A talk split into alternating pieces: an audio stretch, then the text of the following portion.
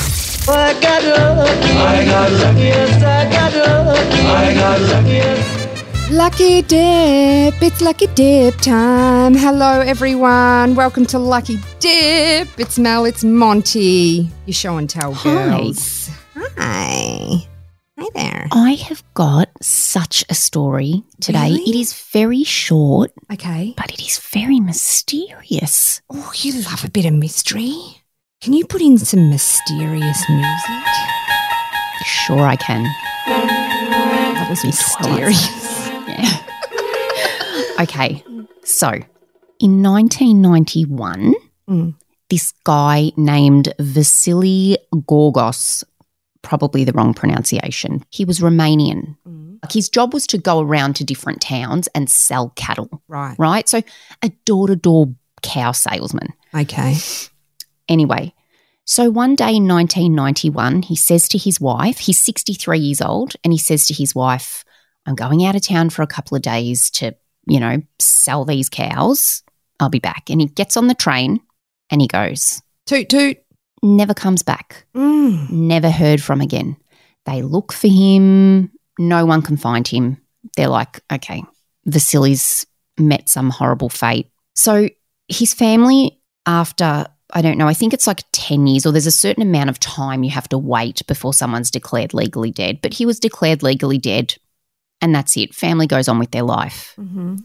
Then in August 2021, God, not long ago. a car pulls up at the front of the family home. Don't. and the neighbors are watching and they see this old man walking out and they're like, that guy looks like Vasily, our old neighbor that went missing 30 years ago. okay, this is the creepy bit. He walks in the house or knocks on the door. They open the door. Imagine it would be like seeing a ghost. Oh, totally. He'd been gone for 30 years. He was 93 years old. Wow. He was wearing the same suit Don't. that he left in that day, and in his pocket Don't. of that suit was the train ticket. What?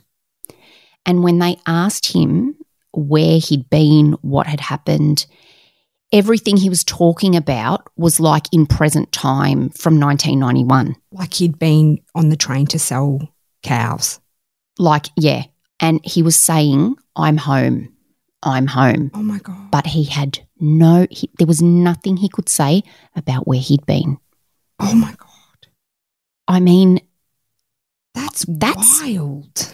And there's really not a heap of information out there about it. I did do I did do a bit of digging. I mean, his appearance was good. He was healthy, like they had him checked out. I think they said there was some signs of dementia, but he was 93. Like your memory's not going to At be. 93, you're tip-top. expecting a bit of something. But the same suit with the ticket?